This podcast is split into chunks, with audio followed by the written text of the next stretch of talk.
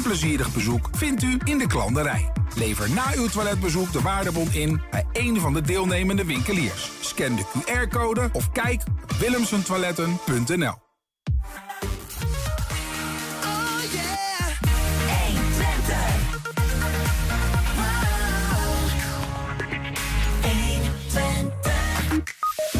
Beckham haalt een wereldnaam naar de Pinksterfeesten aankomend weekend. En de verantwoordelijke daarvoor vertelt hoe hem dat gelukt is. In een bijzondere persconferentie zien we FC Twente-spelers Daan Rots en Mathieu Julu heel andere vragen beantwoorden dan dat ze rondom de wedstrijd doen. In Almelo gaan ze geen schaapjes stellen, maar libelles. Een medeteller Ted de Jong legt uit waarom.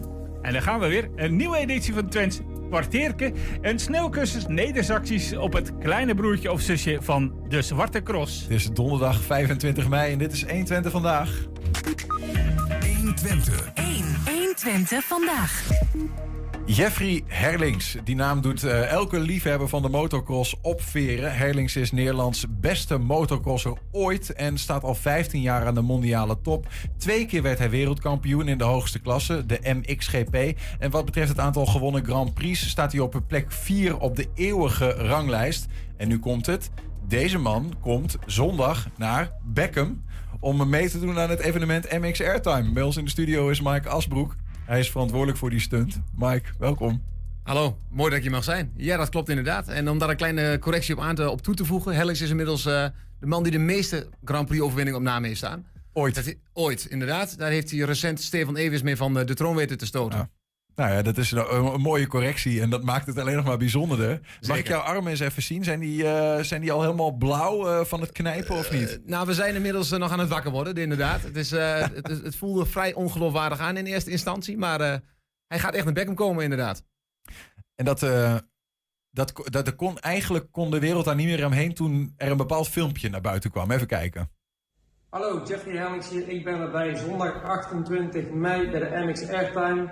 Ik hoop jullie dat ook allemaal te zien en dan gaan we een mooi evenement van maken. Tot dan. Ja, nu, nu kan hij zelf ook niet meer terug, hè? nu hij dat zelf zo heeft gezegd. Klopt, inderdaad. Ja, dat was voor ons wel even een, een, een, een voorwaarde van oké, okay, um, is het echt? Hè? Dus dat we, we wisten al een, iets langer al dat hij naar Beckham zou komen. Hij had het al mondeling toegezegd. Uh, eerst dachten we nog, nou, dit gaat om een... Uh, wellicht worden hier nog de gek aangestoken. Hè, we willen wel een filmpje zien van datgene dat hij, dat hij echt ook toezegt dat hij er is.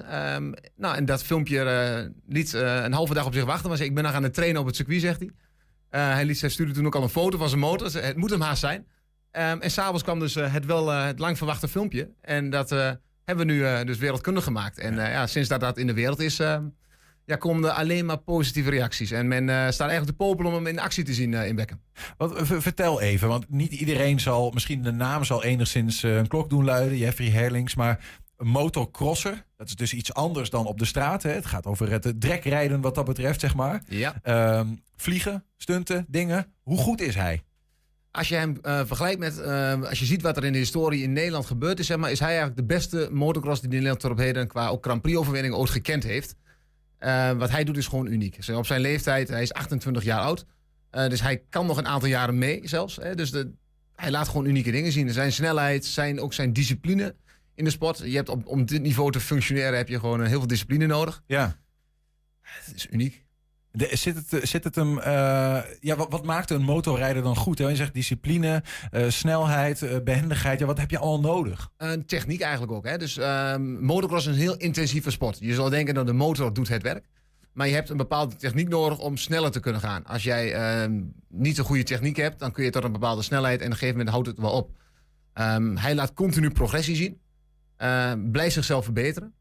En hij, la en hij laat gewoon um, de consistentie. Dus hij laat continu zien dat hij kan blijven winnen. Mm -hmm. uh, en dat doet hij al vanaf zijn vijftiende. Dus hij was ook de man die de jongste, ook de bijna jongste Grand Prix winnaar ooit, zeg maar. Dus dat heeft hij net naar een uh, bijna leeftijdsgenoot heeft hij dat uh, moeten verliezen. Ja. Maar hij heeft op een paar dagen na, volgens mij, is hij ook de jongste Grand Prix winnaar ooit. Zeg maar, dus hij is al, al heel lang heel goed. Zeg maar. Dus hij is nu 28. Hij, is dus, uh, en hij blijft nog steeds uh, vlammen, letterlijk ja. en figuurlijk. Ook al heeft hij zijn hele lichaam ook al wel kapot gehad. Dus het is ook een hele blessuregevoelige sport, uh, om dat zo even te noemen. Nou ja, en Nederland is überhaupt best, best goed, hè? Als het gaat om motocross. Ja, ja, dus Jeffrey Hellings is dus echt de meest bekende naam. Ja. maar daarnaast hebben we een, een, een Koldenhof, een Bogers, op het moment een uh, Kai de Wolf, een Rick Elzinga. zijn allemaal jongens die in de Grand Prix actief zijn. Mm -hmm. Maar die zijn dus iets minder bekend eh, dan Jeffrey Herlings eh, Ja. op dit moment. Ook door Ja. de wereldtitels eh, natuurlijk. Maar Nederland is op het gebied van motocross eh, echt een heel... ehm, een land waar heel veel wereldtop eh, vandaan komt. Hoe kan dat? Ik zal het niet weten. Nee, het, waarom hebben- kan hebben dat? we hier gewoon Ehm, een mooie omgeving daarvoor of zo? Dat het allemaal... we hebben eh, nog relatief veel crossbanen, zeker. ja. Eh, en het niveau in Nederland, als het niveau hoog is, dan trekt het niveau daar natuurlijk ook in mee. Hè? Dus Dan als willen je- kleine jongetjes ook lijken op Jeffrey Herling, zeg maar. Bijvoorbeeld, ja. ja dus, eh, en we hebben natuurlijk ook het geluk dat we in een land leven waar dit soort dingen kunnen. Hè? Dat moeten we natuurlijk ook niet vergeten. Ja. Ehm, Het is een dure sport, denk ik ook soms wel. elke mechanische sport is heel duur, waaronder Ja. eh, motocross er daar een van is, inderdaad. Ja, ja. Ben je zelf een crosser ook? Eh, zeker, ja. Ja? Actief in de motorsport op trend van eh, werkzaam. Dus ik ben werkzaam in de motorsport. En daarnaast ook altijd eh gecrossed. ja. En hoe, hoe kijk jij dan voor, zeg maar, als, als motocrosser naar zo'n jongen als, als Jeffrey? Is dat ook met, zoals een, een, een, een Formule 1 liefhebber naar Max Verstappen kijkt? Of, of, of is, het, is het ook dat je, dat je afkijkt van wat doet hij nou? Of hoe, hoe, hoe werkt dat? Ja, vol, vol enthousiasme natuurlijk. Hè? Vol, hoe doet die, doet die man dat? Je gaat, naar een, je gaat naar een wedstrijd toe om dat soort jongens te zien crossen. Hè? Hoe doen, ja, d- Heb ja. je hem wel eens zien crossen zelf ook? Z- Zeker, ja. Ja. Nee, ik ben eh, ik, wat dat betreft heel Europa wel Grand Prix bezocht. Om onder andere ja, dat soort jongens in actie te zien, zeker. Ja. Eh, Ken jij hem dan ook of niet? Want eh, ja, ik bedoel, je hebt nu geregeld dat hij hier naartoe komt. Hoe is, ja, hoe is dat zo gegaan eigenlijk? Nou, het is wel, de motorsport is een relatief kleine wereld. De motocross, dus dan moet je... Dus, het is wel dat iedereen heel benaderbaar is. Ja, Zelfs de wereldtop, zeg maar. Als je het vergelijkt met een Formule 1... eh, is het denk ik dat het eh, bereiken van een eh, Max Verstappen bijvoorbeeld... waar je zeker op gebied van talent kun je Jeffrey Herlings echt vergelijken met Max Verstappen. In de, dus de Max Verstappen van de motocross. ja, ja. Ehm, maar ehm, we hebben hem dus rechtstreeks gewoon een bericht gedaan. Dus we hebben via via zijn nummer kunnen krijgen, zeg maar. Ehm, kregen we geen reactie op. Dus toen gingen we dan, nou, het wachten we af. En toen zijn we via een vriend van hem, die wel meedoet. Ik zeg, nee, ik zal Jeffrey eens vragen of hij ook niet mee wil doen. En zo zijn we eigenlijk, eh, kregen we dus weer rechtstreeks contact met hem. eh, dat hij eigenlijk eh, graag bij wil zijn. En ja, toen leed het van, A- ja, van A naar B. En dat gaat een aantal dagen slash weken overheen inderdaad. Dan staat hij toch, zo lijkt het, aan de start. Zullen we eens kijken waar hij dan eigenlijk aan mee gaat doen? Je hebt een video gegeven nou, ja, van, een, van een pak een beter minuut... waaruit duidelijk wordt wat MX Airtime eigenlijk is. Ja, heel graag.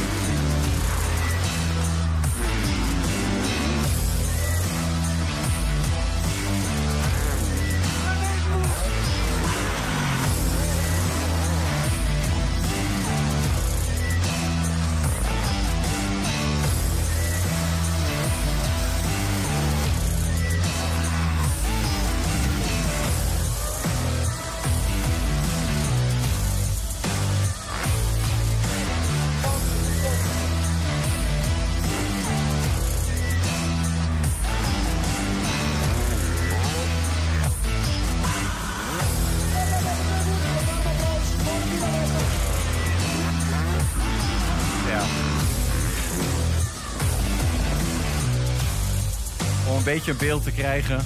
We zien eh, voor de luisteraar, we zien eh, nou ja, eh, veel drek en veel vliegende motocrossers. Maar dit is, dit is wel een, in die zin een beetje, een beetje een vreemde eend in de bijt in Nederland, begrijp ik. Hè? Want het is wat niet, iets wat niet zoveel wordt gedaan op deze manier. Klopt, inderdaad. En, en door die, dat is een uniek evenement omdat het een 1 tegen 1 motocrosswedstrijd is. Het is een motocross met een linkerbaan en een rechterbaan. En het is een baan van 500 meter. En dat is eigenlijk de wedstrijd. Dus ze rijden één keer aan, ze starten één keer aan de linkerkant van het circuit en de rechterkant van het circuit. Dus ze rijden wel naast elkaar. Eh, en de winnaar van die twee wedstrijden, ehm, mocht er een winnaar zijn na die twee, anders komt er een derde, ehm, gaat door naar de volgende ronde. Dus er is een soort piramidesysteem. Ja, Ehm, van een, maar het is een hele korte wedstrijd. Een soort Dus het is- afvalrace. Het is, echt een afvalrace. Maar 500 meter betekent dus dat die wedstrijd heel erg kort is. ja. Waardoor iemand die eh, wel techniek heeft, maar minder conditie, ook nog een kans maakt. Dus dat maakt de wedstrijd extra spannend. Ook Ja. op dat de jongens meedoen die bijvoorbeeld op ehm, een mo- motocross niveau misschien niet aan een bijvoorbeeld Hellings kunnen tippen. In één ronde misschien wel hem eh het schuur, meer, vuur meer, meer, meer sprinters dan, eh, dan duurrijders, zeg maar, wat dat betreft. Een hele goede verwoording. Ja, ja, inderdaad. ja. ja. Eh, Even heel snel, want op het filmpje, dat zien de mensen thuis niet als ze radio kijken, zien we ook heel veel sprongen maken. Zijn die sprongen dan ook belangrijk? Zeker, ja. Het is eh, MX Airtime. De naam Airtime komt daar ook vandaan. Dus ze Ja. zijn meer met de wielen in de lucht als op de grond. Maar de techniek bij het springen is heel belangrijk. Dat ze dus zo snel mogelijk echt weer aan de grond staan. Om tractie te krijgen, snelheid te maken. En door te gaan naar de volgende, het volgende punt. Maar dan kun je beter niet springen, toch? Eh, dat klopt, maar dan moet, je, dan moet je zo hard afremmen dat je weer alle snelheid verliest. Ja, ja. Dus het is de, de kunst om zo laag mogelijk te blijven en zoveel mogelijk snelheid te behouden. Nou, tegelijkertijd zien we ze ook eh, ja, met de handen los van het stuur en schuinen, weet ik wat. Dat is dan niet echt praktisch tijdens een race, lijkt me. Dat wordt dan gedaan vaak bij de finish als een beetje extra show. Hè? Daar hebben ze ja, bijvoorbeeld ja, gewonnen. ja. Je zag de winnaar in beeld, die won hem en dan ging die, die, die een heel klikker. Ja, dat is... eh, ja. ja. Ja, dit- het is denk ik ook wel een, nou niet een showsport, maar het is wel voor de mensen die eh, van eh, adrenaline door hun lichaam houden, denk ik. Het is echt een dag vol eh, entertainment en adrenaline inderdaad. Het is, eh, en vooral ook zo'n evenement als MX Airtime, omdat er zoveel wedstrijden na elkaar zijn, die van zo'n korte duur zijn, is er continu actie. Er zijn om de, om de twee, drie minuten is er weer een start. En dan is, er, is er weer nieuwe adrenaline, nieuwe snelheid. Hoeveel bezoekers zijn er bij zo'n wedstrijd in Beckham? Het, varieert. Eh, de laatste jaren hadden we om, en- om en bij de 1500 à 2000 bezoekers. Ja, en nu worden dat er? Nou, we hopen natuurlijk dat we kunnen zeggen uitverkocht. Eh, en dan- dan lijkt het erop heen. eh, ge- sinds, ja, we gaan wel viral. Dus Ja. we, gaan, eh, we gaan wel de goede kant op. Nou ja, Eh, wat goed, de Herlings komt natuurlijk. Je, zei al even van, nou, via via een vriend van hem is het nu gelukt. Maar ik begreep dat hij al wel eerder is, is benaderd. Het is dus, eh, ja goed, het is nu eindelijk gelukt.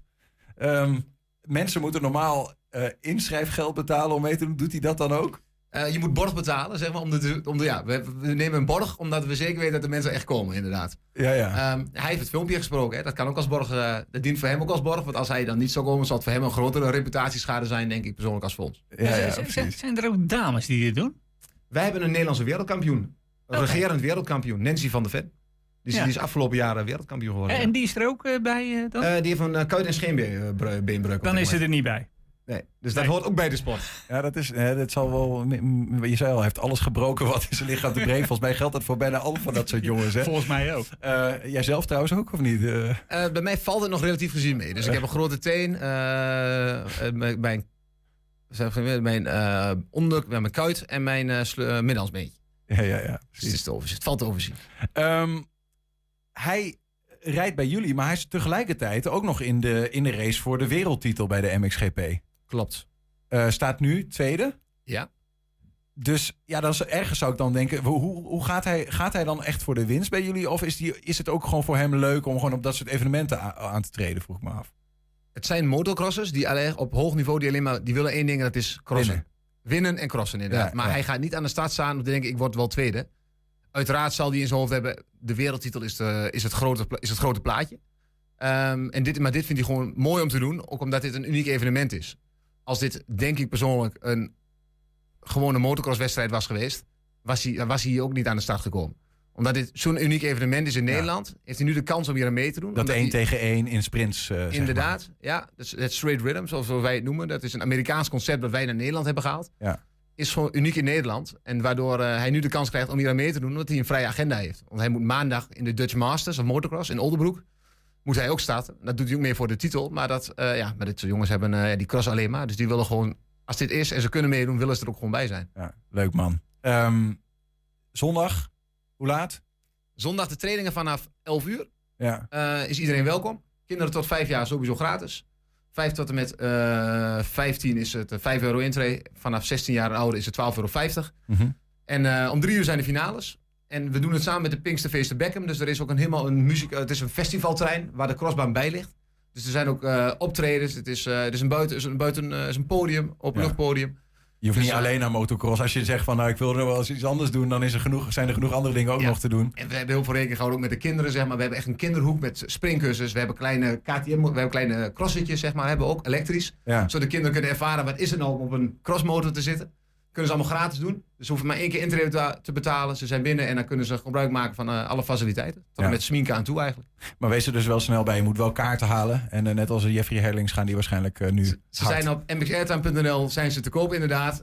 Mocht het niet zijn uitverkocht, kan het nog aan de kassa. Maar eh, zeker voor het onzekere zal ik zeker online gaan kijken. Mike Asbroek, dankjewel. Heel veel plezier aankomend weekend. Dankjewel. Zometeen in Almelo gaan ze geen schapen stellen, maar libelles. Eén van de tellers is, legt zometeen niet uit waarom die dat gaat doen. 120. 1. 1 120 vandaag. En bij FC Twente wordt een paar keer per jaar een hele bijzondere persconferentie gehouden. Twee spelers worden het hemd van de lijf gevraagd door leden van de Kids Club. En daar komen vaak toch andere vragen voorbij dan editie voor volwassenen rondom wedstrijden. Dit keer is de beurt aan Daan Rots en Matthias Guljeu. Goedemiddag allemaal. Goedemiddag allemaal. Leuk dat jullie zijn. In het Noors, hoe is dat? Goedemiddag. Kijk, dat bedoel ik. Zijn jullie wel eens tevreden over jullie FIFA-rate? En maken jullie wel eens grapjes over onderdeling? Dat is een mooie vraag. We hebben het nooit eerder gehad. Is leuk. Eh, ja, er worden wel. eh, op het begin van het seizoen krijgen wij altijd eh, een, eh, een mapje met eh, onze kaart. Staat daarin eh, geborduurd met de FIFA-rating. En dan, eh, dan gaan we altijd een beetje vergelijken met elkaar. En eh, soms zit FIFA er nog best wel naast met eh, hoeveel pace iemand moet hebben. En eh, wat, zijn, wat zijn schot is en dat soort dingen. Dus. in deze FIFA, als ik me goed herinner, ben ik, bijna, ben ik sneller op FIFA dan Joshua Brunet. Maar ja, dat is natuurlijk helemaal niks van waar. Die, die sprint mij in het echt natuurlijk eruit. Maar daar maken wij onderling wel grapjes over, ja, zeker. Terecht. Ja. ja. Wat meer is, is er te zeggen. Zingen jullie ook Twente-liedje in de bus? Jij kunt goed zingen. Goeie vraag, dan moet je eh, Michel Flap vragen. Hij, eh, hij is onze, hoe zeg je dat? Clown, clown in de De groep. clown in de Ja. groep. Ehm, ja, ik, eh, ik zing bijna nooit. Misschien in de, in de douche, maar niet anders dan dat. Ja, klopt. Goeie plek. Daan? Nou ja, ehm, ik moet eerlijk zeggen dat er soms wel eens een, eh, een eh, liedje van Twente opkomt. Er zijn een aantal eh, remixnummers van eh, Super FC Twente en die nummers allemaal. En natuurlijk dat eh, liedje wat eh, Flap helemaal eigen heeft gemaakt van... eh, dat Ja. nummer, dat wordt wel eh, geregeld gedraaid in de bus. Dus, eh, en dan doet iedereen ook wel, eh, wel mooi mee, zeker. Mag je ook pizza eten? Oh, ben jij gek op pizza? Ja. Ja, zie je wel. Daarom vraag je dat op. Als ik eh, vrienden heeft, eh, bezoek en mijn familie is hier, dan eet ik wel pizza. En dan maak je ze zelf?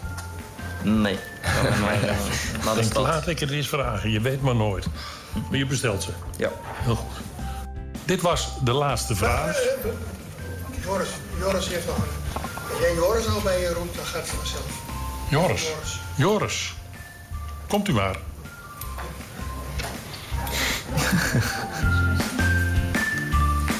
Zo, krijg ik een pizza. Dankjewel, dankjewel. Niet niks, hè? Toppen, hartstikke bedankt. Super actie. Dankjewel. Toppen, dankjewel. Dit was een stukje van een langere video. De volledige versie zie je op onze YouTube-kanaal 120 Enschede. De AVG bestaat vandaag precies vijf jaar. Deze maand deed het Europees Hof er nog een interessante uitspraak over. Als de privacywet geschonden wordt, hoe zit het dan eigenlijk met schadevergoeding? Zometeen legt advocaat Niek Huibers dat uit. En we zijn ook als eh, podcast te beluisteren op alle bekende platforms. En je vindt daar hele uitzendingen en elke dag één item uitgelicht. 120. 1. 120 vandaag. Hoe schoner het water, hoe groter de kans dat je een weidebeekjuffer tegenkomt.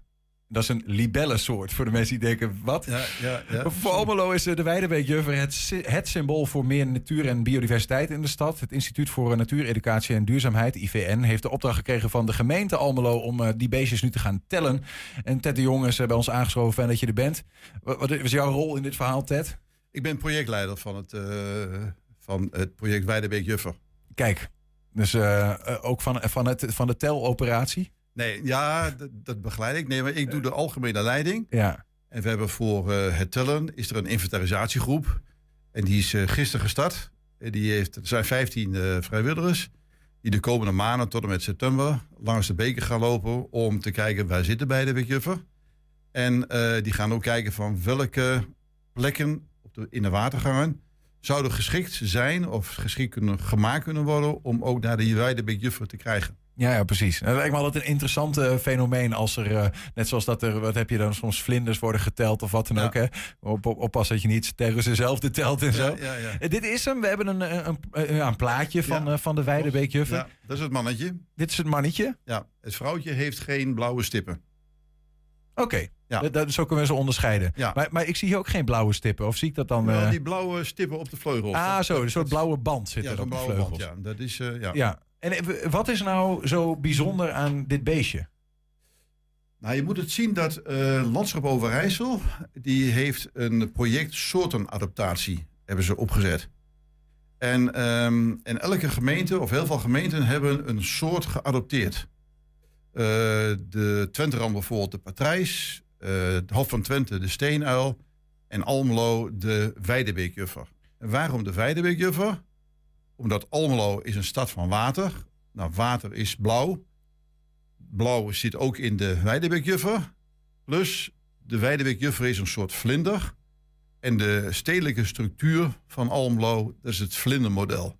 Met allemaal groene longen die in de stad steken. En dan hou je dus het vlindermodel over. Dus daarom heeft Almelo voor de weidebeekjuffer gekozen. En, en dat betekent, want het is een soort van symbool, of symbolisch Icoon. ding dus. Ja. eh, icoon van de stad. Je, daarom wil je denk ik dus ook meer van hoe kunnen we zorgen dat hij er meer komt. Ja, en dat, nou, de bedoeling is dat eh, de mensen veel meer verbonden worden met de natuur. Dus het is een kapstok, die weidebeekjuffer. Maar de bedoeling is dat, er, dat de mensen veel meer oog krijgen voor de natuur. En dat de biodiversiteit in de waterlopen of in Almelo, Ja. dat die wordt vergroot. Want als je dus de weidebeekjuffer hebt en dat heb je goed ingericht, dan komen er ook allerlei andere soorten beesten, vogels enzovoort, Ja, komen daar ook op af. Als je weet dat dit eh, dier wat wij hier nu zien Ja. eh, eh, volop aanwezig is, dan Ja. weet je dat het goed gaat met je biodiversiteit in de Ja, stad. dan is de inrichting goed. En dan is ook de waterkwaliteit goed. Ja. En er moet er stromend water zijn. Dat zijn eigenlijk de drie voorwaarden als de wilde eh weidebeekjuffer komen of zitten. Ja, ja. En hij, hij zit wel in Almelo bij de doorbraak en nog in andere waterlopen, dat is hij wel. Maar dat willen we dus verbreden. Dus, en dat er meer mensen kunnen genieten van de natuur. En dat die natuur een beetje een, meer een plus krijgt. Ja, wat, stel je dan tegelijkertijd ook, want eh, ik begrijp, je gaat op een gegeven moment met, met 15 mensen gaan, gaan tellen. Ja. En die gaan ook kijken waar zit het beest nou Ja, precies. ja. Maar waar zit hij ook nog niet? En hoe kunnen we nou bijdragen dat er eh, meer ruimte of meer dat het aantrekkelijker wordt voor de Weidebeekjuffer om zich uit te breiden in Almelo? Ja. Is dat een, een vraag die je dan ook meteen eigenlijk aan de Almeloer stelt? Van help mee om, nou, om die stad aantrekkelijker te maken voor zo'n beest? Of voor de nee, natuur? of zo? Nee, dat in, ja, de, in eerste instantie, ehm, eh, toen ik binnen het project ben begonnen, eh, heb ik contact gezocht met het waterschap. Daar heb ik heel veel jaar gewerkt. Want als je eh, waterschap, dat heeft het beheer over de watergangen. En eh, dus ik heb een projectgroep en een stuurgroep waarin het waterschap zit, gemeente, IVN, provincie Overijssel en landschap Overijssel zitten erin.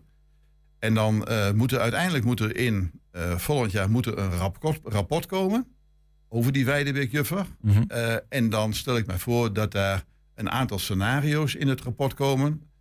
van hoe kunnen we nou de biodiversiteit of het aantal weidebeekjufferplaatsen, hoe kunnen we dat vergroten? Mhm.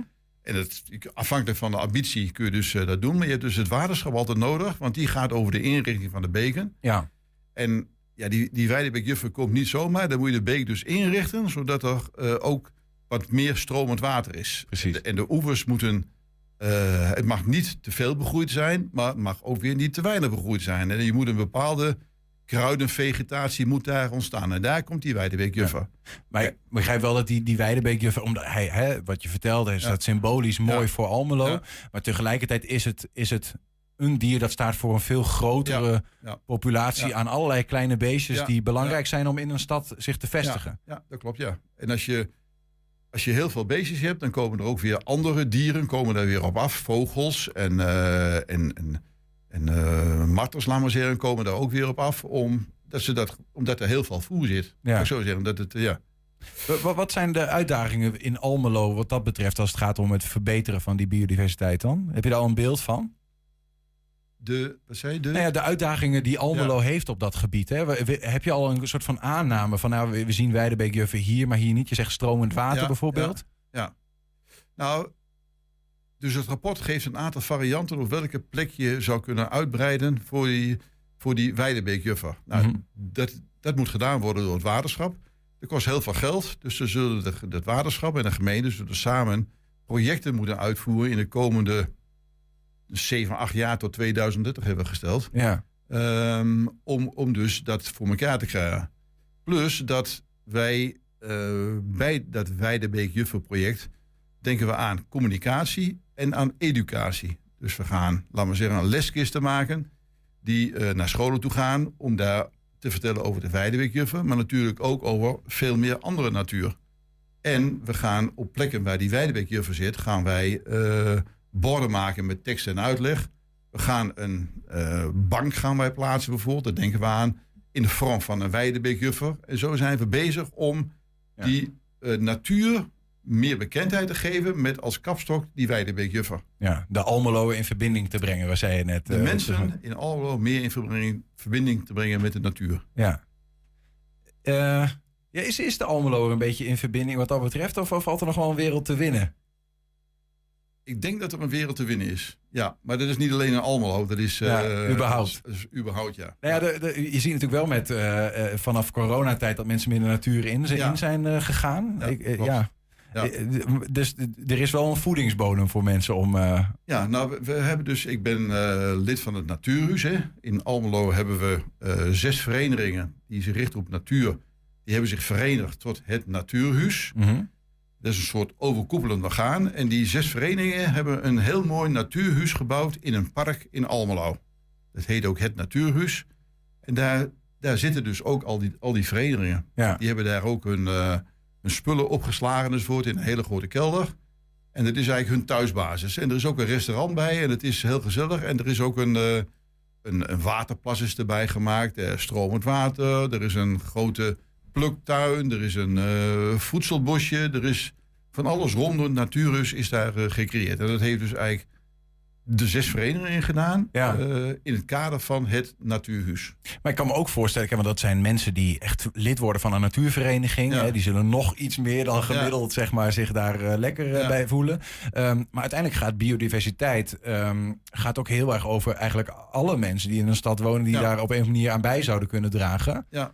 Ehm, ik, weet, ik weet niet of jullie met dit project Weidebeekjuffer daar, daar eh, mee bezig zijn, maar hoe. eh, ja, wat, wat, wat, wat kunnen mensen doen, zeg maar zelf eigenlijk, om te kijken van, oh, kunnen we dat beestje nou hier eh, welkom laten voelen? Ehm, nou, de, de, wij zoeken dus gewoon heel veel ook vrijwilligers. Die dus ook in de natuur bezig gaan om die natuur te verbeteren. Mhm. Kijk, en als je, we hebben dus bij Natuurhuis hebben we een eh, groep, dat heet Scharrelkids. Daar wordt dus al op heel jonge leeftijd worden de kinderen worden, eh, eh, vertrouwd gemaakt met de natuur. En je ziet dus ook de groep van 65 jaar en ouder. Die voelen zich ook heel erg getrokken aan de natuur. Die fietsen buiten, die wandelen buiten, die lopen langs watergangen enzovoort. Maar eigenlijk de groep daartussenin, de, laten we zeggen, de, de werkenden, die hebben minder oog voor de natuur. En dat willen we eigenlijk veel meer eh, tot stand brengen. Dus die doelgroep, die zijn we, eh, gaan we extra benaderen om, om, dus, eh, de, om die meer in verbinding te brengen met de natuur. Ja, ja. Via fietstochten, wandeltochten, presentaties, cursussen, nou, Ja, enzovoort. waarbij deze libelle als eh, symbool wordt gebruikt Ja, om eh, ja, aan te tonen hoe, eh, nou ja, hoe mooi het kan zijn in Almelo. Ehm, binnenkort beginnen met tellen. Of is het al begonnen? Nee, we zijn vanaf dinsdag zijn we begonnen. Zijn de, de inventariseerders zijn gestart.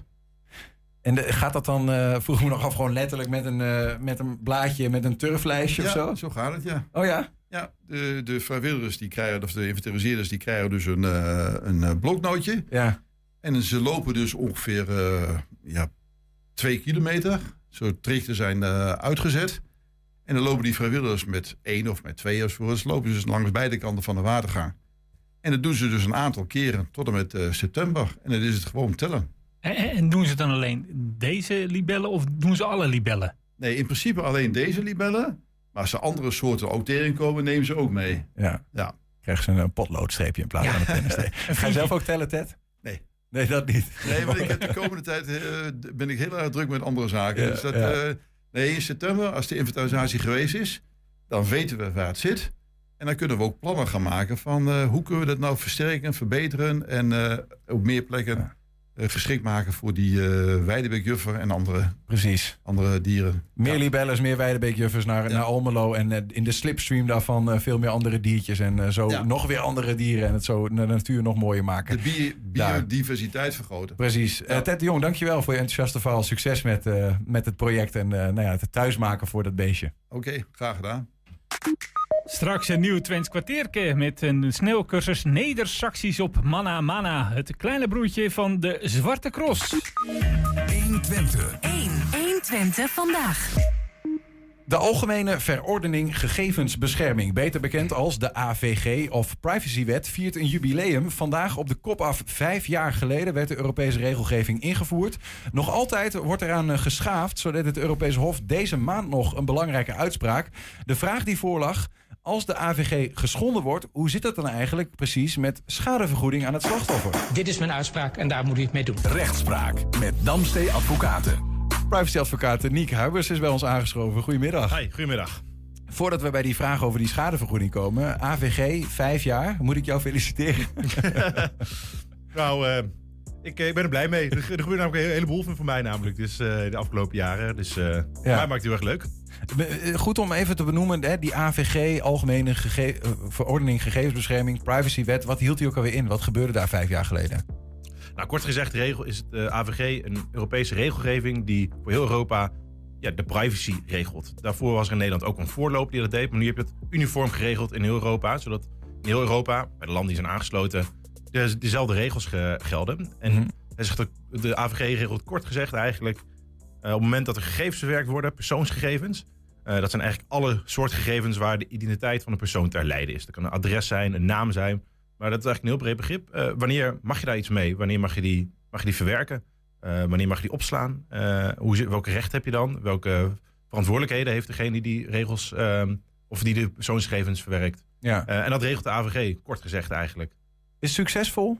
Eh, eh, als je naar die vijf jaar kijkt? Dat nou, li- ligt heel erg aan, ik, wie je het vraagt. Want eh, heel veel mensen die vinden ook de AVG een heleboel regels. Je moet met zoveel dingen re- re- rekening houden opeens. Eh, mag het wel, mag het niet? Je moet het allemaal goed regelen. En ik denk dat het wel goed is. Maar het levert ook wel een heleboel werk op voor mensen ja, om te zorgen dat je aan de AVG voldoet. Ja. En moet wel eigenlijk een mooi werk mee maken. Daarvoor moest dat eigenlijk ook wel. Omdat je ook wel de voorloper ervan. Alleen nou, sinds de afgelopen vijf jaar zijn mensen er wel steeds meer bewust van dat het moet. Ja, je hebt wel in, in bedrijven bijvoorbeeld heel erg gezien dat er een omslag is gekomen. Dat men bewust is van ja, we mogen niet zomaar gegevens van mensen opslaan. Daar moeten we echt goed op letten, want anders krijgen we zomaar eens de autoriteit persoonsgegevens achter ons aan. Ja, nee, precies. Dat is het helemaal. Eh, je moet een heleboel regelen. En eh, mensen weten al dat je wat moet regelen.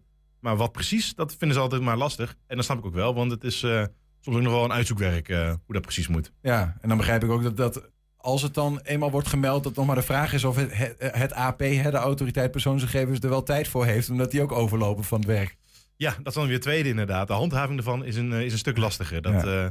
ja, dat, om het, ja ieder, de AVG geldt voor iedereen. Dus ja, iedereen controleren is natuurlijk eh, lastig. Ja, niet te doen eigenlijk. Ehm, in ieder geval, eh, in die vijf jaar is er nog wel her en der wat geschaafd. Hè? Dan eh, is er weer een vraag van hoe zien we dit eigenlijk precies in die wetgeving of dat.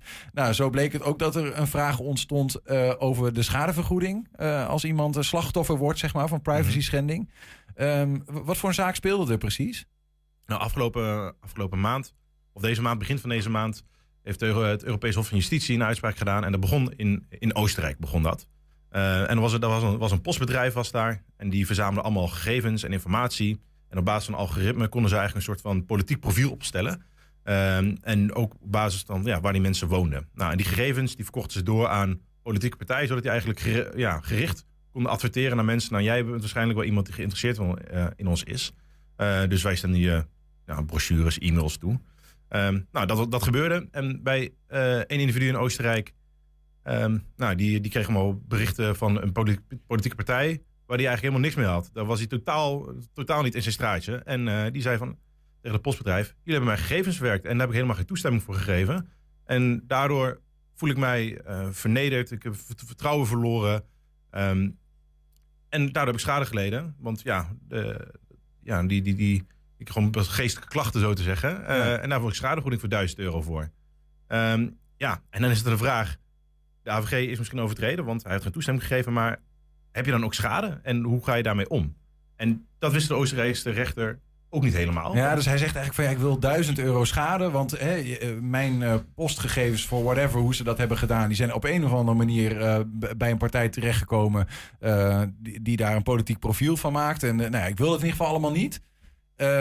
Maar die 1000 euro, waar haal, je die, waar haal je dat vandaan? Dat je de 1000 euro schade hebt geleden.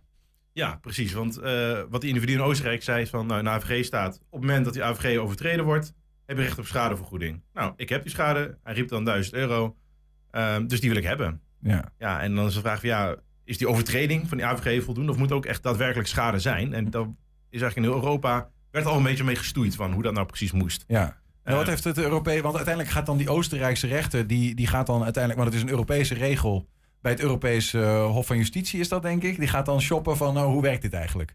Ja, kort gezegd wel. Je gaat bij de Oostenrijkse rechter, is daar is doorgeprocedeerd. Komen ze bij de hoogste, hoogste Oostenrijkse rechter.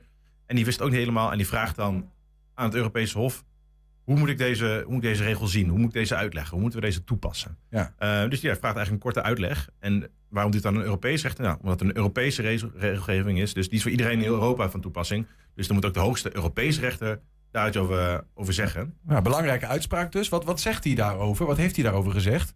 Nou, kort, eh, kort gezegd, eh, want er werd een, werd een boel besproken, ehm, werd geconcludeerd, nou, de enkele overtreding van de AVG, dus op het moment dat de gegevens verwerkt worden zonder dat er toestemming voor is, eh, is niet alleen voldoende voor schadevergoeding. Je moet ook daadwerkelijk schade hebben geleden en er moet ook verband zitten tussen die schade en de overtreding. Dus op het moment dat gegevens verwerkt worden en je hebt schade, dan moet, daar moet wel een oorzakelijk verband tussen zitten. Ja. En eigenlijk op drie, die drie pilaren, daar moet aan alle drie voldaan zijn. En pas dan kun je recht hebben op schadevergoeding. Mhm. Nou, in dit geval werd dat dus, ja, wordt dat dus wel lastig, denk ik. Eh, want eh, nou, je hebt, enerzijds kun je materiële schade hebben. Dat is schade die je gelijk in geld kunt uitdrukken. Dus ik heb mijn auto kapot gereden. Nou, factuur voor de reparatie. Nou, is gelijk, naar geld herleiden. Maar op het moment dat je last hebt van stress of psychische klachten... een immateriële, immateriële schade... Ja, dat is heel lastig om daar een prijskaartje aan te hangen. Want Ja. is, dat, is dat 10 euro? Is dat 10 miljoen euro? Ja. daar kun je niet één op één zomaar iets op, eh, op zeggen. Maar de recht zegt wel... Ja, die schade moet je dus wel onderbouwen. Dus op het moment dat je zegt... ik heb dus last van stress of eh, voel me vernederd... ik heb eh, vertrouwen verloren... en daar wil ik vergoeding voor... ja, moet je dus wel onderbouwen wat die schade is. En ehm, dat, is, dat is lastig. Ja. En, en, en al even terug naar de, naar de casus waar dit in Oostenrijk over ging. Dus je hebt een postbedrijf dat gegevens eh, uiteindelijk omzet in politieke profielen. Op dit, dat adres woont waarschijnlijk iemand die op die en die partij eh, stemt. Mhm. Dat verkopen ze. En daar is een man en die zegt: Hé, hey, mijn gegevens zijn verkocht. Ik, had, er- ik heb daar geen toestemming voor gegeven. Ik vraag 1000 euro. Maar ja, waar baseert hij dat dan op? Dus dat hij, dat hij, dat hij eh, ja, wat voor een, waar, wat voor, waar heeft hij dan 1000 euro schade geleden? Dat is een beetje de vraag. Precies, ja. En dat is eigenlijk, ja, er wordt een soort van claimcultuur wordt hiermee mee voorkomen. Zegt de mensen die echt daadwerkelijk schade hebben geleden, ja, die, die moeten wel vergoed worden. Ja. Alleen dan moet ook daadwerkelijk schade hebben en dat kunnen onderbouwen. Anders zou iedereen maar zomaar kunnen zeggen, eh, nou, ik wil 500 euro, ik wil 750 euro, ik wil 10.000 euro. Ja, ja, ja. Want er is iets misgegaan bij de AVG. En hier was het waarschijnlijk dus wel eh, aan een van de vereisten voldaan, namelijk de AVG overtreden. Want gegevens werken zonder toestemming, dat mag niet. Maar ja, de twee andere vereisten, de schade eh, en het verband, het oorzakelijk verband, ja, die, om, die ontbreken. Is ook wel heel lastig hè, om dat dan eh, goed aan te tonen. Wat je al zegt, sowieso immateriële schade is moeilijk, moeilijk om aan te tonen. Eh, ook het verband, wat je moet je dan nog hard maken. Ik kan me ook voorstellen dat zo'n uitspraak uiteindelijk ertoe leidt dat minder mensen de zin voelen om ergens aangifte van te doen, om het zo te zeggen. Ja, dat kan zomaar het gevolg hebben. Ehm, ik denk dat het recht hier vooral mee beoogt, eh, of tenminste uiteindelijk de wetgever, want die heeft de, natuurlijk de, de, wet, eh, de Europese wetgever, die heeft de wet bedacht. Eh, dat je niet zomaar voor elke overtreding schadevergoeding kan claimen. Dat iedereen zomaar kan aankloppen. Ehm, dat betekent niet dat, er, dat er elke partij zomaar vrij uit kan gaan. Want de schadevergoeding, nou, dat ziet op de individu nou, bij wie de overtreding begaan is eigenlijk. Die er last van zou moeten hebben of kunnen, ge- gehad kunnen hebben. Mhm. Eh, maar je hebt altijd in elk land instantie. In Nederland is het autoriteitspersoonsgegevens die ook nog controle uitvoert. En die zou boetes kunnen opleggen. En dat is echt wel meer ja, het straffende karakter. Want je hebt iets fout gedaan, dus je moet nu iets betalen. Dat staat daar los van. Ja, precies. Dus op die manier blijven, blijven er wel prikkels voor ehm, instanties, organisaties, de AVG, om de AVG niet te overtreden. Ja, exact. Dus de boetes blijven staan. Eh, dat, dat, dat is helemaal, daar wordt, wordt niet over gesproken. Maar het gaat meer om de schadevergoeding van een slachtoffer. Eh, eh, ja, zeg maar, of kan ik vergoeding van die schade eisen, zeg maar. Gebeurt dat eigenlijk veel? Vroeg ik me af. Ja, ik ben, jij bent privacyadvocaat. Eh, komen mensen wel eens bij je van, nou ja, daar is een datalek en ik wil eh, geld? Ja, nou, me- me- mensen, die, men- mensen bellen wel eens met de, met de vraag erover. En ja, vaak bespreek dan ook ze, maar ja, wat is dan je schade? Want eh, in Nederland werd deze lijn eigenlijk, die nu door Europese rechten werd gehanteerd, werd eigenlijk al, die lijn werd al aangehouden. Op het moment dat je schade hebt, moet je wel kunnen onderbouwen wat je schade is. Ja. Het alleen maar roepen van, ik heb schade, ja, dat is gewoon, dat is gewoon niet voldoende. Eh, en dat is eigenlijk binnen de hele eh, juridische praktijk, eh, los van AVG in Nederland. Ja, schade, als je schade hebt, moet je kunnen onderbouwen. Ja. En immateriële schade is gewoon enorm lastig. Want ja, als je maar een factuurtje had, dan, dan maakt het een boel stuk makkelijker. Maar goed, Ja. met immateriële schade gaat dat natuurlijk niet, eh, niet zomaar. Dus, dus de, ja, nee. Ja, ik zet even denken. We hebben het nu over Europese wetgeving. Maar we zijn ook heel erg bezig met TikTok en Meta en dat soort dingen allemaal meer. Die toch ook vrij veel van je gegevens binnenhalen en ook wel verkopen hier en daar. Daar kunnen we ook denk ik niet omheen. Kan, kan je dat soort bedrijven nou ook aanpakken als je dat zou willen?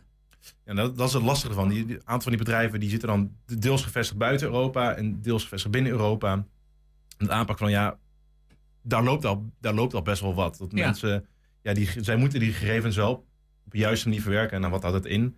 Op de conform de AVG. Ehm, en dat is lastig. En je ziet ook her en der dat wel eens boetes worden uitgedeeld dat ze dat niet goed doen.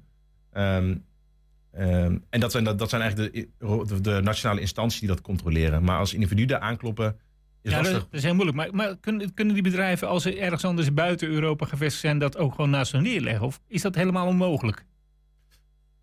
Ligt, ligt eraan, want eh ligt aan welke gegevens je werkt. Als je vanuit de gegevens vanuit Europa verwerkt, ehm, moet je voldoen aan de AVG. Eh, maar als die partijen dan wel in Europa zijn gevestigd en ze doen het wel goed, het blijft, blijft een lastige discussie. En Ja. vaak is dat ook een beetje grijs, want die, ja, die, die eh, grote bedrijven die, die geven ook niet overal eh, ja, eh, inzicht in, eigenlijk. Nee, het is vaak een eh, waslijst van dingen die je moet nalezen voordat je eens een keer door hebt wat je wel en niet eh, ondertekent in dit geval. Precies, ja. En vaak staat er nog eens tussen van dat je bepaalde toestemming geeft en dat Ja. het wel mag. Ja, het is, is een dun lijntje en een grijs gebied. eh, en dat blijft in de toekomst wel spelen. Dat, dat, eh, en daarvoor is eigenlijk die AVG ook ingericht dat je daar wel meer, dat je daar makkelijker kan aanvliegen eigenlijk. Want als je dat Ja. per, per, per, per land moest doen, ja, wordt het enorm lastig. Ja, dus kortom, eh, ben je als bedrijf werkzaam in Europa, dan eh, blijf er in ieder geval op letten. Hè? Als je de privacy schendt, zou je zomaar een boete kunnen krijgen. Die blijft in ieder geval staan. Als je slachtoffer bent, om het dan even in mijn woorden samen te vatten, van een privacy, eh, van een datalek bijvoorbeeld, dan moet je eerst wel kunnen aantonen eh, dat hoe hoog je schade is die je leidt. En ook dat die echt te maken heeft met dat datalek voordat je aanspraak kunt maken op een schadevergoeding. Dat is eigenlijk waar het op neerkomt. Ja, precies. Je moet wel kunnen onderbouwen wat er aan de hand is. Dat betekent dus niet dat het niet mogelijk is, maar het, Nee. ehm, ja, je moet wel kunnen onderbouwen. Het enkele roepen ervan is niet, eh, niet voldoende. Dank voor je uitleg, Niek. Ja, geen probleem. Heb je tips voor de redactie? Mail het dan naar redactie.120.nl. Mag ook naar info.120.nl.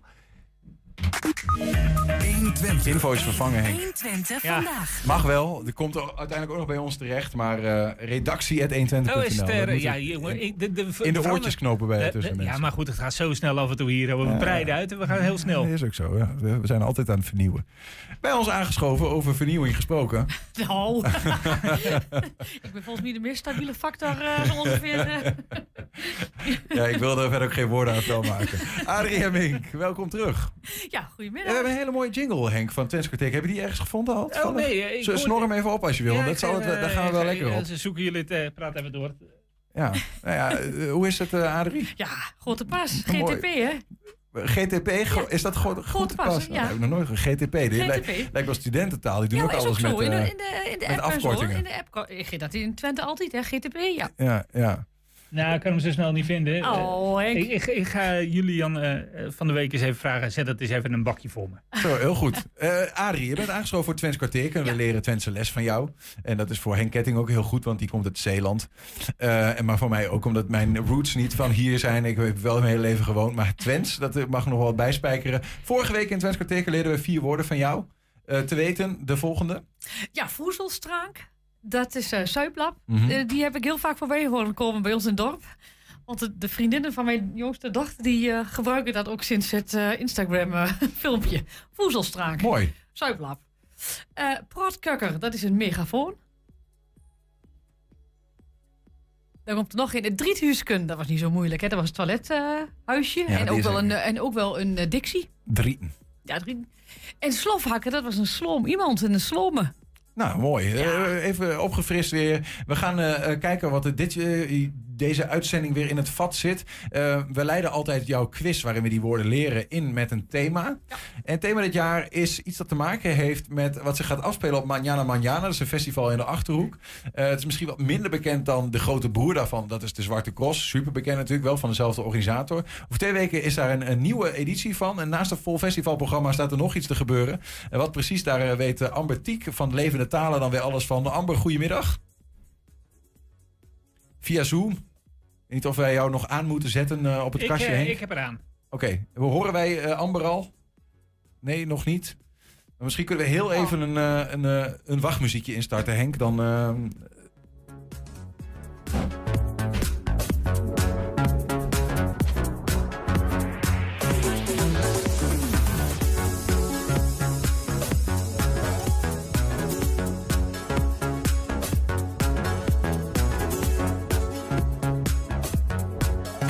Terwijl nu het eh, probleem gaat oplossen en daar is hij heel goed in. Eh, kan ik je nog wel even vertellen dat je de podcast altijd kan terughoren op 120 radio en televisie.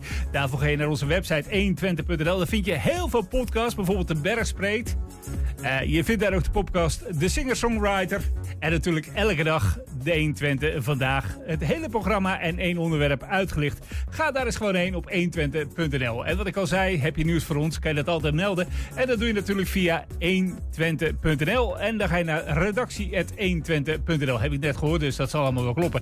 Eh Adrie, dat klopt. Eh, Ja, ja, ik er altijd nog 21 natuurlijk, hè? jij, jij doet meer, hè, trouwens, hoorde ik van de week. Ik praat het even vol ondertussen, ze zijn Ja. volop bezig. Maar jij doet meer, hè? Ik doe van alles. Maar wat wil je, wil je gaan weten? Nou? Ja, nou, nou, jij, jij, zoekt nog iets. Heb ik, zoek eigenlijk eh, eh, mensen, jongeren, het liefst, of mensen die zich aangesproken voelen, en die wilt rappen in het Twents. Ja. Ja, en, en, en, Dat lijkt me namelijk heel mooi. Dat, dat roep, ik- dat roep ik uit drie jaar. Want eh, rappen is toch wel iets wat, wat een, iets nieuws eh, met, met zich metbrengt. Dus het lijkt me eigenlijk wel heel erg mooi eh, om het, het eh, Twents eens een keer in rapvorm te horen. Ja.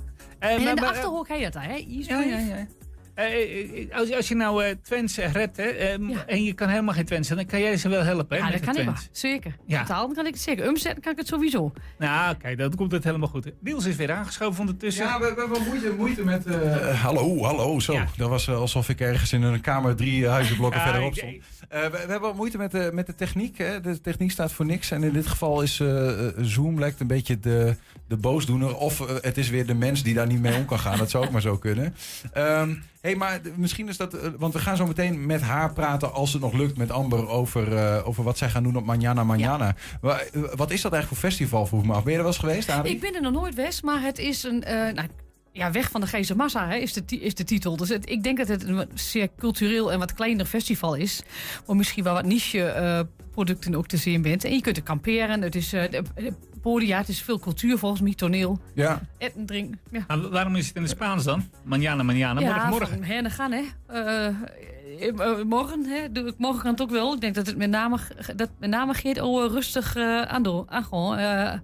Eh of de rustige aando. En eh, Ja, nee, als, Relaxed. eh, misschien is dat, want ik, ik, ik weet niet goed of het nog gaat lukken. Ik zie nog niemand eh, in, in onze eh, uitzending hangen. Misschien kunnen we trouwens, eh, zeg ik maar eens even, gaan kijken of we haar kunnen, kunnen gaan bellen. Als we even kijken of we haar telefoonnummer kunnen krijgen, doen we het op die manier. Ehm, eh, want zij, zij gaan daar iets bijzonders doen. Een, een eh, stuur-doe-dag. Eh, maar dan, dan op Manjana Manjana zelf. Inmiddels is ze weer in de Zoom, zie ik. Misschien lukt het nu. Ehm, niet of we de boel open hebben staan. Aan onze kant allemaal. Amber, horen wij jou? Ja, mooi. Ja, kijk. Hey. Woe, We horen je. Eh, ik heb we hebben net hier, eh, leuk dat je erbij bent, Amber Tiek van Levende Talen. We hebben net een beetje uitgelegd, Manjana Manjana, kleinschalig festival. Jullie gaan daar eh, een, een, een stuurdoedag houden eh, op het Ja, festival. Wat, wat is dat, überhaupt? Eh, het is een eh, wat actievere vorm van een eh, studiedag. Ehm, we wilden namelijk echt aan de gang gaan met het materiaal dat er allemaal is. Ehm dus een studiedag of studioedag is namelijk helemaal inricht op eh, ehm, het Neder-Saxisch onderwijs. De, er is hartstikke veel. Misschien hoor je het al aan mij. Ik ben niet Twents, ik ben Drents. Dus ik praat ook Drents. En in Drenthe is er een hele bult onderwijsmateriaal, maar ook in Twente is dat er. Ook in Grunning is dat er. In de stelling Warm is dat er. En eh, hoe mooi zult weten als we dat allemaal met elkaar eh, in verbinding kunnen brengen. En eh, kunnen leren van elkaar. En dat is het idee achter deze Stoedoedag. Maar het is trouwens wel grappig om te horen. Van, je- Betty als Twents, maar toch ook weer niet helemaal inderdaad. uit Drenthe. Het lijkt ook wel wat. Mijn moeder komt uit Friesland, maar ik mag het misschien niet zeggen, want het is geen Neder-Saxisch. Maar dit lijkt het ook wel wat op. Nou ja, in een deel van Friesland, de stelling Warm, wordt dus ook wel eh Neder-Saxisch praat. En eh, ja, uiteindelijk, eh, zo die ligt allemaal ook niet van elkaar af. Nee, zo is maar net. Maar op Manjana Manjana ga je dan een Studoe-dag gehad, maar dat is niet, niet een onderdeel van het, van het festival zelf, of waar? Ehm, nee, nee. Wij, ehm, in die zin eh eh, heeft eh Gijs Joling, die, dat is zeg maar de man achter de organisatie van de Zwarte Cross en Manjana Manjana, het bedrijf De Feestfabriek, die geeft ons een podium om daar onze studiedag te houden, omdat hij het zo belangrijk vindt dat er een stee is voor Neder-Saxisch onderwijs.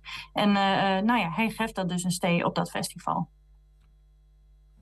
Ja, sorry, we hebben hier wat technische uitdagingen. Ehm, ja, de- hij vindt het belangrijk om dat daar te doen. Maar ik heb nog steeds niet helemaal helder, want jullie, jullie gaan daar een Studoe-dag. En er komen dus uit verschillende eh, streken van het Neder-Saxisch taalgebied komen mensen bij elkaar. En wat gaan die dan nou met elkaar precies doen? Eh, nou, we beginnen met een, eh, een praatje van de eh, bijzonder hoogleraar Neder-Saxisch, Martijn Wieling. Ehm, die begint en die vertelt over een, eh, een educatieve app die er al bestaat in Grunning, maar ook in de Achterhoek. Ehm, voor basisschoolkinderen eh, met een app zeg maar Grunnings of Achterhoeks te leren eh, en een heel lesprogramma erbij. Ehm, en daarna hebben we workshoprondes. Dus daar gaan we aan de gang met ehm streektaal in het MBO. We hebben een VO-les, zeg maar, een voorbeeld van een VO-les, een soort van escape-uitdaging. in een Neder-Saxische les. Dus daar ga je dan zelf met aan de gang. Je, je, giet dan, je gaat dan die, die box doen, de escape box zelf doen. En eh, nou ja, op die manier eh, kun je inspiratie opdoen. Ja, wat, hoop je, wat, wat, wat hoop je te bereiken nou met zo'n eh, met zo'n bijeenkomst? Wij hopen dat iedereen weer een schiet met een kop vol inspiratie om weer naar je ding te doen in het onderwijs. Meer dan alleen maar voorlezen, maar ook echt zelf aan de gang gaan met Neder-Saxisch in de les. Ja. En we willen vooral ook zien hoe makkelijk het kan wezen om eh, te betrekken in de les. Maar waarom vind je dat zo belangrijk dan? Ja, dat is een goede vraag. Ehm, waarom is het zo belangrijk? Nou, ehm, Je spreekt toch gewoon wel- Nederlands met elkaar? Dat kan. Maar er zijn best wel veel kinderen in Nederland eh, die opgroeien met eh, een streektaal in huis. En of ze dat nou zelf praten, of dat de ouders het praten, of dat familieleden het praten. Ehm, het is aanwezig en het is een onderdeel van hun achtergrond en hun identiteit. En als je dat in de klasse erkent ehm, en de taal van die kinderen erkent, dan erken je dus ook een stuk van de identiteit van die kinderen. Ehm, en dat is heel goed voor het zelfvertrouwen, maar ook voor het, eh het taalbewustweten in het algemeen. Ehm, en het kan zelfs heel goed weten voor de taalontwikkeling. Dat je eh, op jonge leeftijd al bedenkt van... hé, hey, er bestaan gewoon meerdere talen naast elkaar. En die kun je ook naast elkaar eh, praten. Maar nee, niet in het onderwijs eh, werkt. Ik moet toch gewoon even op Nederlands. Dat voelt toch. Graag. eh, maar als je dan niet gewoon. eh, Is het dan ook iets waar je naartoe zou kunnen gaan? Want je, ja, je kunt eh, bijvoorbeeld. Als je gewoon Manjana Manjana bezoeker bent en je zegt van. Nou, ik vind het wel leuk om hierover mee te horen, mee te denken, mee te doen. De organisatie is nog aan het overleggen of ehm, festivalbezoekers ook kunnen aanschoven. Mensen die interesse hebben, en het maakt niet uit of je docent bent of niet. Er eh, eh, komen ook wel mensen die bijvoorbeeld af en toe gastles eh, willen geven. Dan kun je aanmelden bij ons, bij Levende Taal Neder-Saxisch. En dan regelen we voor je dat je ook komen kan. Ehm, dat moet dan wel voor 30 mei. Ehm, en mensen die op het eh, festival zelf zijn, ehm, aan het begin van de middag ben we wel aanwezig. Eh, we staan er met een, eh, een tafeltje en daarop kun je zelf een Neder-Saxische kreet schilderen op een mokkie of op een bordie. Kijk aan, dus je kunt sowieso met doen. Ehm, Amber, eh, wie, wie heeft nog een mooie quiz? Ik ga toch weer Twents. Vind ik wel goed. Ja, het is goed, hè, Adrie? hey, Eh, Adrie Hemming, die, eh, daar leren we Twents van. En dat gaan we doen aan- naar aanleiding van dit, eh, dit thema. Dus jullie Studoe-dag, manjana, manjana. En Adrie heeft van alles bedacht. Drie Twentse woorden, telkens drie Nederlandse betekenissen. Aan ons om te nou ja, beredeneren welke. Doe je nog even mee om te kijken hoe jouw Twents eh, is? Ja, Vanuit leuk. Drenthe. nou, leuk dat je meedoet. Adrie, dan is, geef ik het aan jou. De floor is yours. Ja, nou, dan eh, gewoon begin, want je hebt eh, volgens mij ook een beetje drukte, of niet? Eh, het eerste woord is nachtragon. Prachtig woord. Nou, Nachtrachel. Dat vind ik ook. Ja. Wat zal dat wezen? Is dat A, verslapen? Ja. Is dat B, een ploegendienst? Mhm. Of is dat C, nachtbraken? Ja. Verslapen, ploegendienst of nachtbraken. Eh, ja, voor mij voelt eh, nachtbraken het meest logisch. Eh, dingen kapot maken of zo. Ik weet niet wat het is. Maar eh, Henk, jij niet enig idee? Ja, ik, ik, ik, zit het ook eens te bekijken. En als ik dan het onderwerp een beetje hoor, dan eh, kom ik ook bij nachtbraak uit. Maar ik vind ploegendienst ook wel eh, erg passen bij. Ja, eh, verslapen, manjana manjana betekent rustig aan. Hè? Doe maar rustig aan, Ja, kom maar morgen dat, wel. Dat, dat doe ik al de hele dag, manjana, manjana. Dus, Amber, jij een idee? Oh, ik, ik heb een heel sterk gevoel dat het C is, maar in de context manjana manjana vind ik A ook wel eh, goed klinkt. Maar ik, ik ga toch voor antwoord C, denk ik. Nachtbraak. Nou weet je, dan ga ik gewoon voor antwoord A. We moeten een beetje tegenovergestelde belangen En dan hebben. ga ik voor B, hè? spannend. Wel Heel leuk. Ah, nou, Ja, heel goed. ja, nou, ja. A- Adrie, jij mag het zeggen. Het is C hoor. Het is Nou, nachtbraken. eh, ja. Heel goed gedaan. Ja, precies. Vanuit Drenthe gewoon punten pakken hier. We gaan naar woord 2. Ja, nou, dat is, dat is eigenlijk een, een zinnetje. Er met heslateren. Nou, wat zal dat dan doen? Is dat flink gaan stappen? Dat kun je natuurlijk doen op dat Manjana Manjana Festival. Is dat maar steeds maar uitstellen? Hè, Ja. Van eh Manjana Manjana. Hè? Eh, dat kan morgen nog wel. Of is het meelopen met de massa?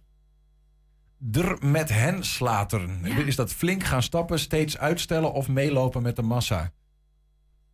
Ehm, ja, doe een gok, eh, Niels.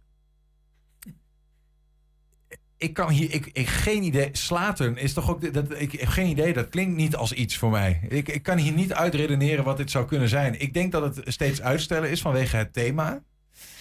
Ehm, met hen zou je nog kunnen zeggen, met, met hen, hè, met, Met- die met hun, mensen, ja. met, Nee, met, met de met mensen hen. meelopen. Ja. Eh, flink gaan stappen, denk ik niet dat het is. Dus als ik er een miljoen dollar mee zou kunnen winnen, ga ik toch voor steeds uitstellen. Maar geen idee. Amber, jij dan? Ehm, ik zeg ook antwoord B, steeds uitstellen. Ik, ik, ik hoor hier toch wel in de met hen. Dus eh, nou ja, allemaal verrukt. Eh slateren. Ik hoor of ik heb het idee dat het wat met slenteren of zo. Of iets met Oh. langzaam gaan. Ah, ja, ja, ja. Mooi, mooi, mooi. Eh, nou, ik ga eigenwijs doen, maar dat is eh, me gegeven. Ik eh, ga gewoon meelopen met de massa. Nee, dan moet je B doen. dan, dan moet je Oh ja, dat is waar. Dan doe ik B. nou, steeds uitstellen. Adrie. Het is, eh, het is B. Steeds uitstellen. Met heslateren, ja, dat is eh, steeds maar uitstellen. Nou, twee punten inmiddels al voor eh, onze Drentse Amber aan de andere kant van de lijn. Eh, goed gedaan. Wij, wij hebben er eentje binnengesprokkeld. We gaan naar woord drie. Ja, en die vond ik zelf heel moeilijk. Dus dan heb ik het- woordenboek. Ehm, ik heb ook eh zocht van, goh, waar kon het nu vandaan komen? Maar goed, het is, ehm daar komen we, Anhol. Ja. En is dat A, gezelschap? Is dat B, doorgaan? Of is dat C, Aangenaam. Anholm. Gezelschap, Ik- ik doorgaan dacht of aangenaam? ja, ik dacht eerst, eh, als ik dat zo las, van eh, aanhouden. Aanhouden. ja, nou... We gaan het, het- aanhouden. het kan ook in de zin van eh, hou vast of steun zijn. Het, het, wat, zal het, wat zal het wezen? Nou, ik heb hier wel een idee over. Jij hebt hier een idee Eh, over. In Drents kun je namelijk zeggen dat als de, eh, dat het iets een, een huis van hol an is, dan komt er al veel volk over de vloer. Dus ik denk dat het antwoord A is. Ja, dat gevoel had ik, had ik er ook bij. Maar gewoon een beetje a- aanholm van... Hé, hey, blijf, blijf eens in me staan. Weet je wel? En dan, eh, als, je dat maar, dat maar veel doet, dan heb je vanzelf een gezelschap. Ja. Of dat moet je aanhouden of zo, dat, dat, dat kan ik ook wel inkomen. Maar ik, ik eh, ga toch voor antwoord A. Ja. Amber, mag ik met je meedoen? Nou.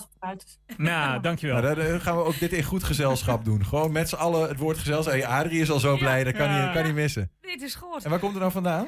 Ik kan het nens vinden, maar ik denk. Nee, nee, serieus niet. Nee, ik heb alles al... Ik heb eh, meerdere woordenboeken eh, raadpleegd. Ik heb al op de eh, etymologie... Ik kan het niet eens site gekeken, maar ik, Nee. ik denk ook iets van aanhouden, staande houden... Of ja, hou vast of... Ja, Ja, kan ja, ook. hoes van hol aan. Dus, Ja, ja, dus hoes eh, nou ja. ja, eh, wat, eh, misschien wel hol aan. Dus dat mensen aankom hol of zo. Oh, aanholm. Ja, dat kan ook nog. Ik denk dat ik als aankomen lopen. Ja, Ja. kan ook Ja. nog. Ja. Maar wat doet die D daar dan weer? Nou ja, Ja, het, is in ieder ik geval, het doet in ieder geval... ge- Het is een moeilijk woord, maar het stond in het dialectiecon. maar het is dus een, een aanholm. Een gezelschap. Zo zou je het dan kunnen zeggen. Ja. Oké. Nou, we hebben nog één woord te gaan. Die gaan wij niet in de eerste instantie eh, beantwoorden, maar de mensen op straat. Goedemiddag, daar zijn we weer. Twents woord van de week. Deze week is het woord bromstoel. Is dat antwoord A, scootmobiel? Antwoord B, bromvlieg? Of antwoord C, een brompot? We gaan het aan de mensen op straat vragen. Ooit van gehoord? Nee. Nee. Een bromstoel? Nee. Nog nooit van gehoord. Bromstoel? Een, een, een wat? Een bromstoel. Een bromstoel. Bromvlieg. Waarom denkt u dat? Ehm, omdat ik verder wil. Antwoord A. Geen, geen idee. Toerist. Oh, Twents woord van de week. En waarom niet? Geen interesse. Dus een scootmobiel, bromvlieg of een brompot? Is goed. Wat denkt u? Ik denk B. B, een bromvlieg. Ja. Waarom denkt u dat? Nou, dan denk ik gewoon. Brompot, mopperkom. Mapperkom. Ik weet niet. Eh, brom. Doe me denken aan een, eh, nou, een brommer. Dat is een scootmobiel, denk ik. Klinkt overtuigend. Ja, oké. Brompot, het bestaat niet. Waarom denk ik dat? Eh, ik ben een pure gok eigenlijk. Bromvlieg, omdat hij... eh bromstoel, ik zeg maar niks, joh. Heerlijk niet. Kun je een beetje Twents? Heb ik nog nooit van gehoord, bromstoel. Ja, en in Twents. Ja, als het in Twents is, dan zit ik in een, in een, in een bromstoel, ja. Ik denk dat het dan dit is. Ja, gewoon een bromstoel, dat is gewoon, denk ik, scootmobiel. Omdat het Twentse woord ervoor is. Ik weet het. A, B, A, Guillaume, B, Guillaume, C, Guillaume. Antwoord is A. Ik zeg ook nog eens cabrio. Waarom dan? Nou, in de open lucht. Je hoeft niet te trappen. Biertje erbij, nou wat wil je nog meer? Of niet? Dan wens ik u een fijne dag. Oké, ja, doei. Hey. Heren, appels en peren in de studio. Bromstoel, scootmobiel, bromvlieg of een brompot. Wat denken jullie? Oei, oei. Frank Geerling, die, die jongen moet je niet loslaten. Ah, heerlijk. Nee. Bromstol. We hebben ze Ehm, allemaal voorbij zien komen. ja, ik heb wel een idee. Ja? Ja. Het Amber dan. Eh, Ja, nee, dat ga ik nog niet zeggen. Amber, jij? Nou, op basis van de rest kan ik hier zelf eh, niks van maken eigenlijk. Maar ik vind Scootmobiel wel een, een, mooie. Ja, maar ik vind, ik vind Scootmobiel dan zo voor de hand liggen. Ik ben bij, eh, bij jou gewend dat het niet zo voor de hand ligt. eh.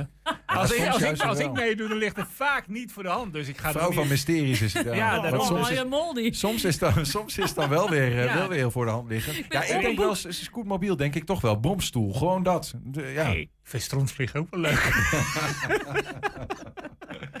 Strontvlieg, die staat er eens bij. Bromvlieg. Oh, bromvlieg. Oh, strontvlieg ga joh, joh. Maar goed, vlieg toch? Amber, jij en ik gaan voor scootmobiel. En dan ga ik voor Brompot. Die liepen er zo voorbij. Ik denk, nou, die- daar had Frank zoveel moeite mee met die mensen. Heb ik me te doen. Frank heeft het antwoord. We hebben weer heel veel verschillende antwoorden gehoord. We hebben scootmobiel, bromvlieg en brompot gehoord.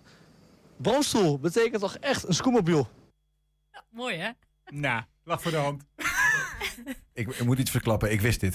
Ik heb Oh. het voorbij horen komen deze week.